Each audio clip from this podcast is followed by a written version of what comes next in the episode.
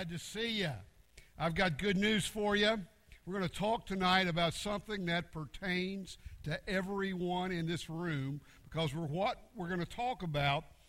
Well, we all have one. We they're different. Everyone's is different. Some are uh, lengthy. Some are really brief. Some are even ancient. Some are filled with truth, and others are filled with lies, or uh, at least exaggerations. Some have a lot of sadness, some have a lot of joy. We all have a story, don't we? And I want you to think tonight about your story and about the fact that the choices you make now, being here tonight, you decided to come here instead of watching the Derby. That's your story. That's part of your story. You'll never know how, what happened. You'll never know how much money you won or you lost, or if Rick Pitino's horse did this or that. You won't know. You're here. Your story includes Thrive tonight. Your story is a series of decisions good ones, bad ones, some that seem to be unimportant, but they became a part of your story.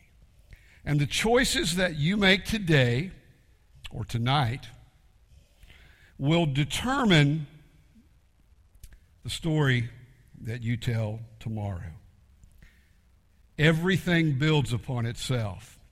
And in our series, My Story, we're, we're, we're basing that foundational truth on Hebrews chapter 12, verse 2 you have your Bibles, turn there. If not, look with me uh, on the screen where it says this looking unto Jesus, the author, it's the storyteller, the perfecter of your story, the finisher of your faith, who for the joy that was set before him endured to the end of the story. When I think about my story, I think about choices that I made for the good and choices that I made for the bad. I think about how stupid I was at times. And I think about how sometimes God blessed my stupidity, God forgave my stupidity. I, I, think about wise choices that I've made from time to time.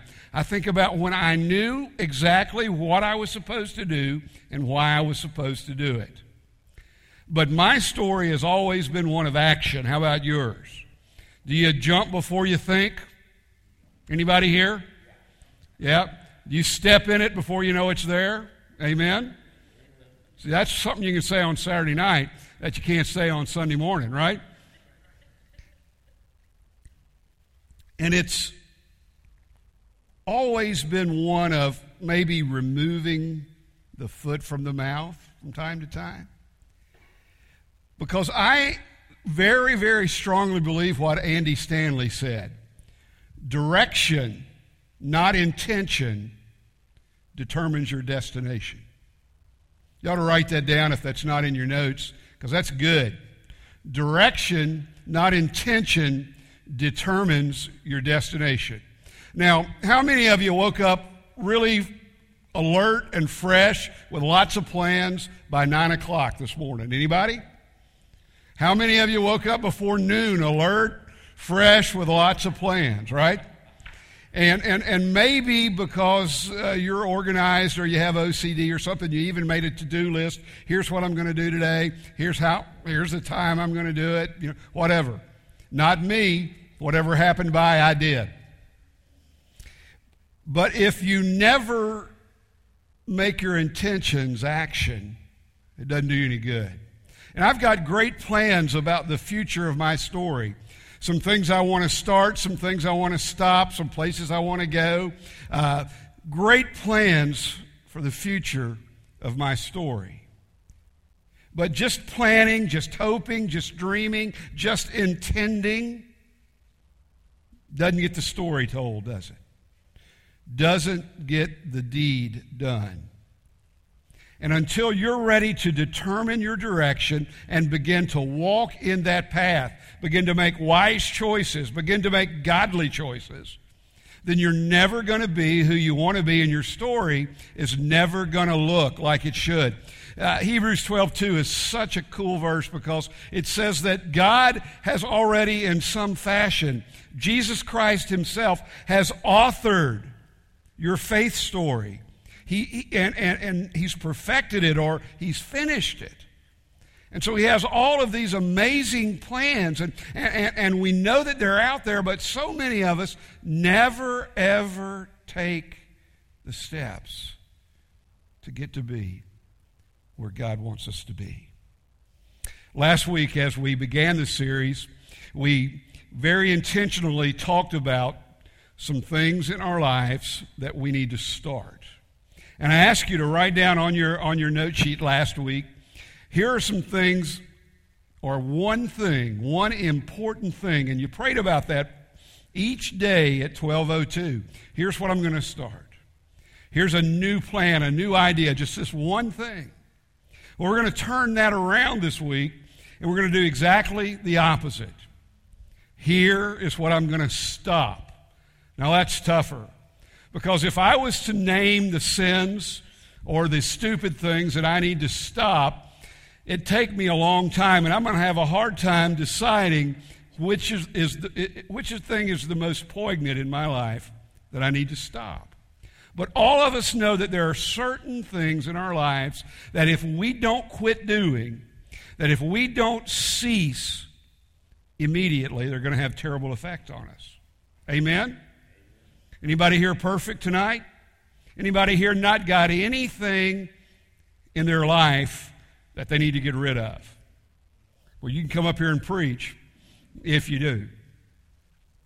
So I want you to begin to think about a myriad of things, maybe, but begin to focus in and hone in on something, one specific thing that you need to stop.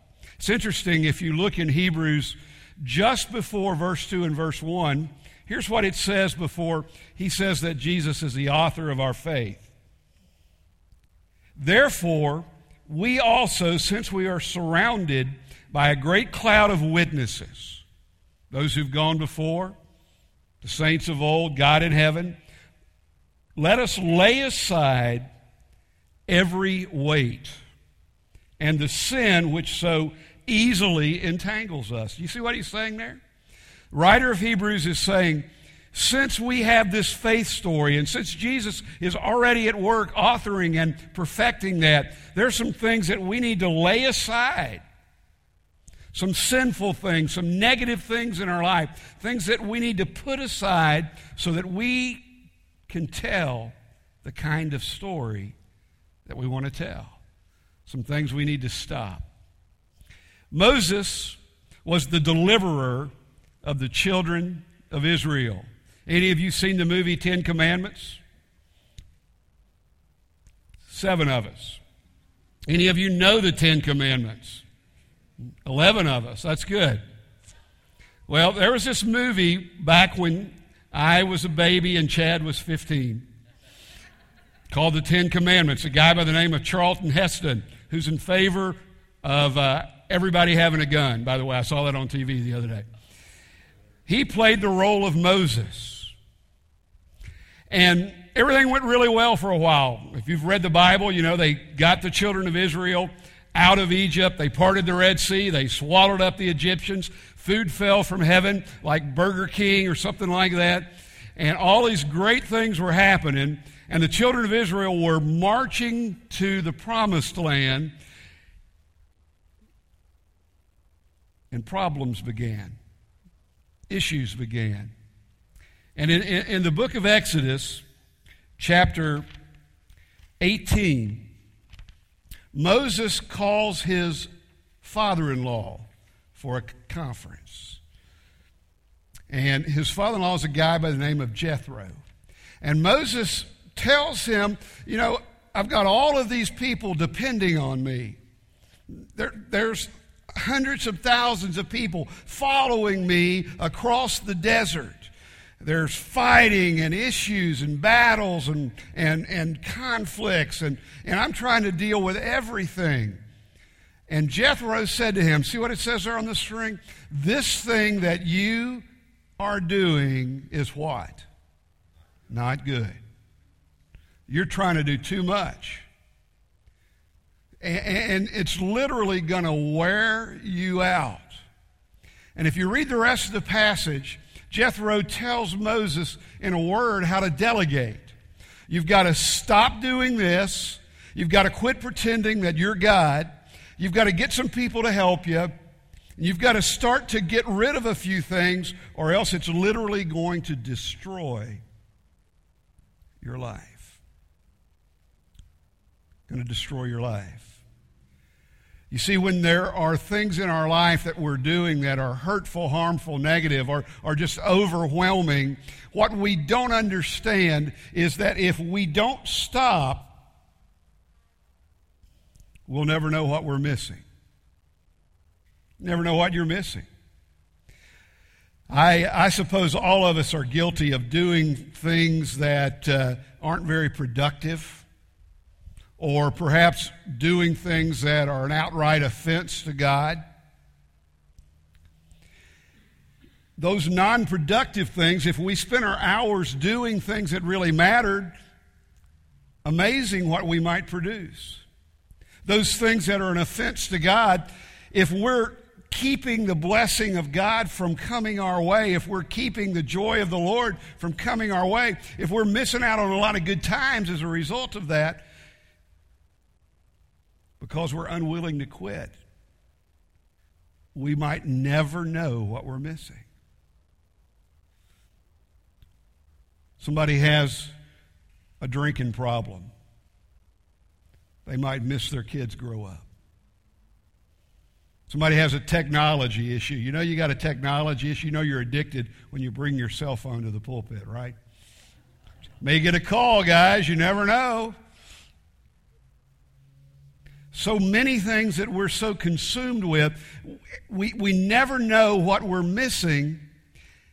And secondly, we never know what it cost us to keep doing those things that literally are destroying our lives. Cost us our health, cost us our time, cost us our energy, cost us relationships. That one thing that, that, that God is placing in your heart right now, that one thing that, that, that you know that if you don't stop, you'll never know what you missed, you'll never know how much it cost you, you'll never know the powerful effect that it has on your life. So I've got a couple of questions I want you to respond to, and if you uh, choose to do so, write these answers down. If not, Write them on your heart. The first one is this In relationship to what I'm doing in my life and need to stop, what does God want me to want? It's kind of a prayer thing, isn't it? God, what do you want me to see, to know, desire? What do you want me to want? What better thing out there?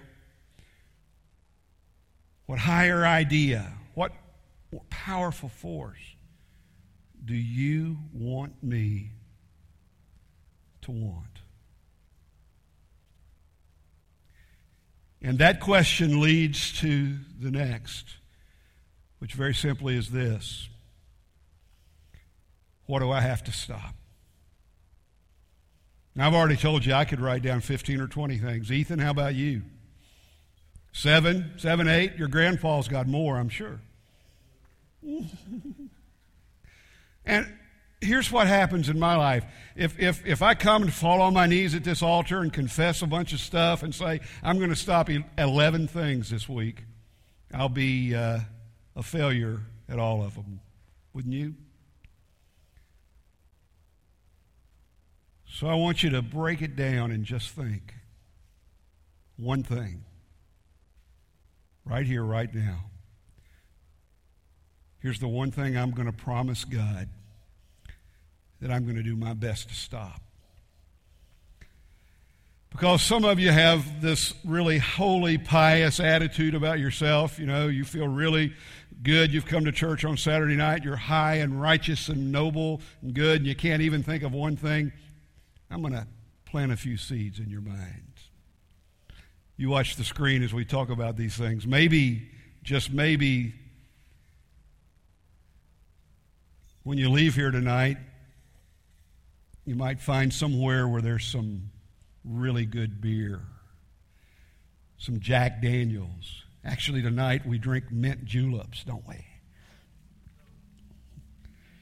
You know, you just, you know, it's not a big deal maybe in your life, or maybe it is, and you just kind of find yourself thinking about it a lot, craving it, needing it, maybe alcohol. Maybe it's gone past that for you. And if it's not a little stronger, has a little more bite,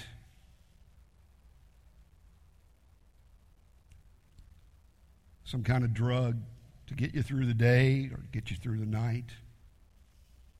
You know you should quit, but you can't somehow. Maybe it's time to say, God, take this from me. Give me the strength.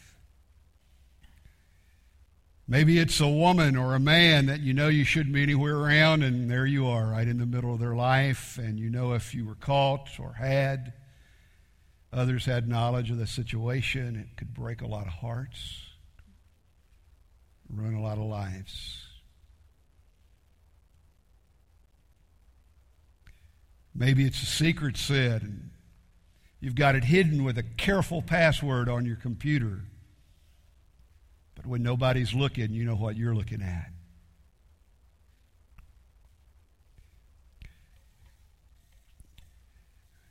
Maybe you spend more time at the horseshoe than you do at home. Maybe you're in Indiana more than you're in Kentucky.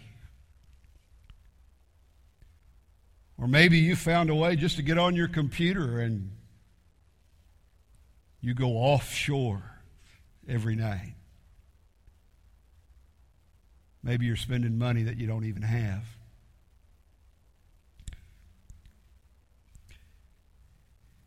Maybe uh,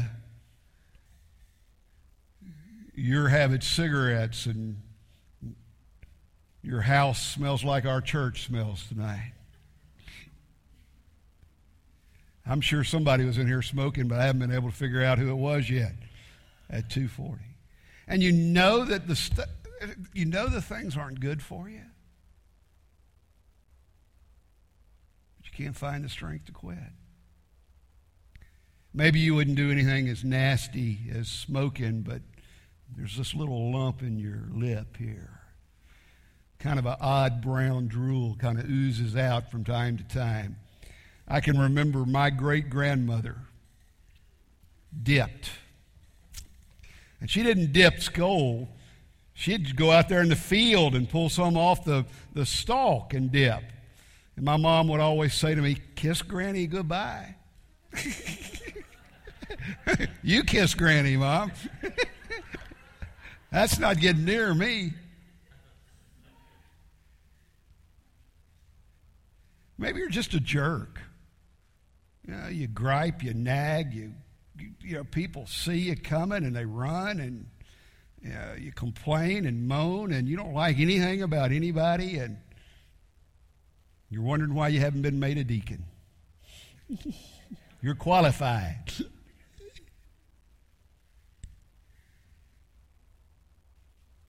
Maybe you've forgotten what the truth is because your whole life is consumed by creating fantasies and lying, pretending to be something you're not. Your word means nothing. Maybe you're here tonight and you're looking around at other people's papers so you can go out of here and tell everything you've seen.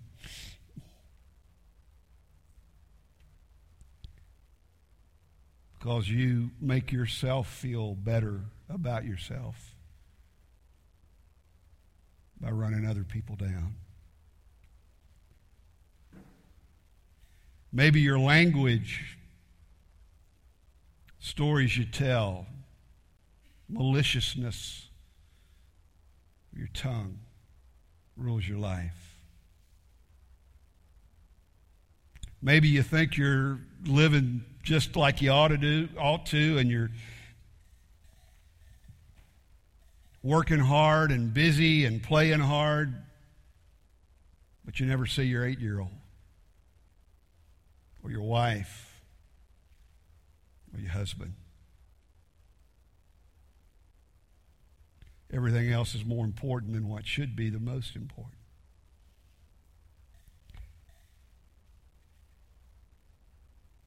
Maybe everything you see to eat looks good. You'll come up and have five wafers at communion.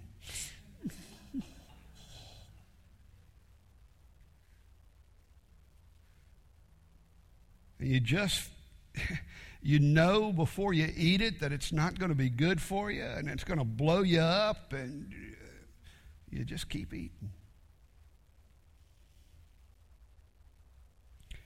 Maybe the only time you put down your iPhones to pick up your iPad. Put your headphones on.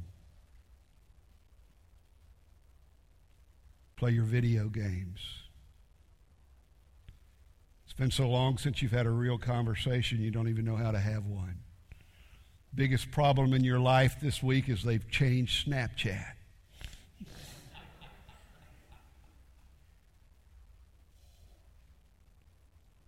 Pretty easy to get addicted, isn't it?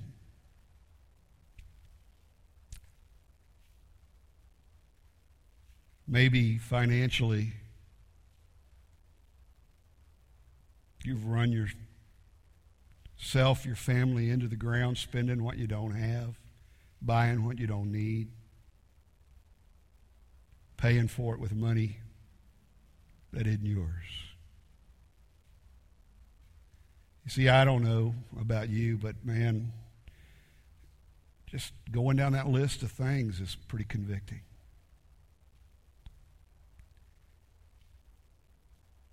You see, I don't think God desires that our story look like that. And I think systematically and with a deep heart of love for us, God wants us to allow Him to give us the courage and the strength to just stop. So here's what I want you to do this week I want you to pick one. Maybe you didn't make my list. Maybe yours is far worse. Or maybe you say, hey, I've, I've never done any of that. So you're so spiritual that maybe you don't do these external things, but internally, you're a self righteous so and so. Maybe you need to lay down your pride.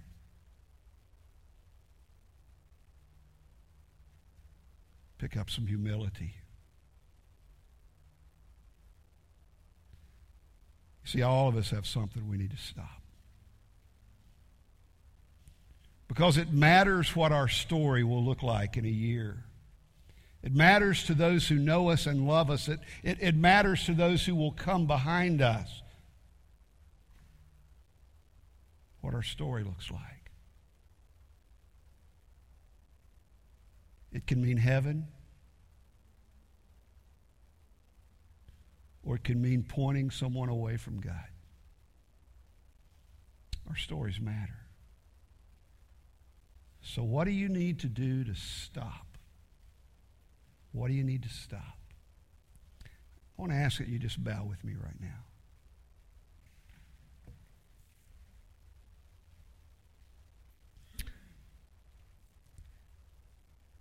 Would you, in the quietness of this moment, just look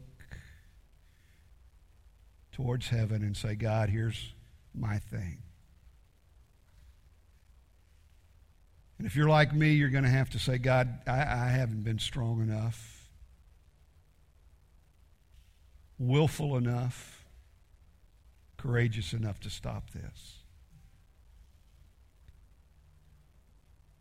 And I know that I can't without your help. And so, Father, I'm humbly and prayerfully asking you to help me write a different story. Right here, right now. Help me to stop. In Jesus' name, may your power fall. Amen. Now, if you've got your cell phone with you, if you've got your smartphone, I want you to take it out right now. I want you to turn it on. And I want you to go to your calendar application.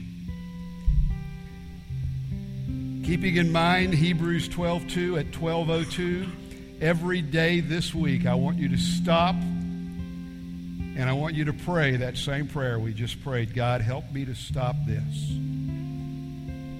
If you're awake at 12:02, 2 after midnight, pray it again. God, help me to stop this. God, help those others who were worshiped with me to find the power and strength to stop. God, help the preacher to stop. Pray doubly for me. But I want you to do that every day. We're going to continue to see what God's going to do. I've heard some great testimonies about stuff folks have started this week. There's good news. From what I can tell, though it's kind of dimly lit, everyone in here seems to be alive. Our stories aren't finished yet. What we start, what we stop, where we go still matters. Matters a great deal.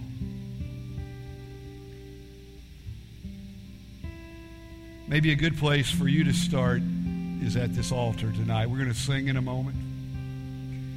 And if there's something more that you need to pray about, if there's a, a burden on your heart, a deep worry or concern, if you're not following Jesus, if He's not the author of your story, I don't want you to leave here. I don't want you to leave here not knowing that He's on your side. Wants to be your Savior. So you come and kneel at this altar, pray with you. Come share in communion. One wafer, please. One wafer. You know, there's nothing more special than saying thank you to Jesus for being the author, the finisher, my salvation, my peace, my hope. Whatever it is God wants you to do, however He wants you to write your story.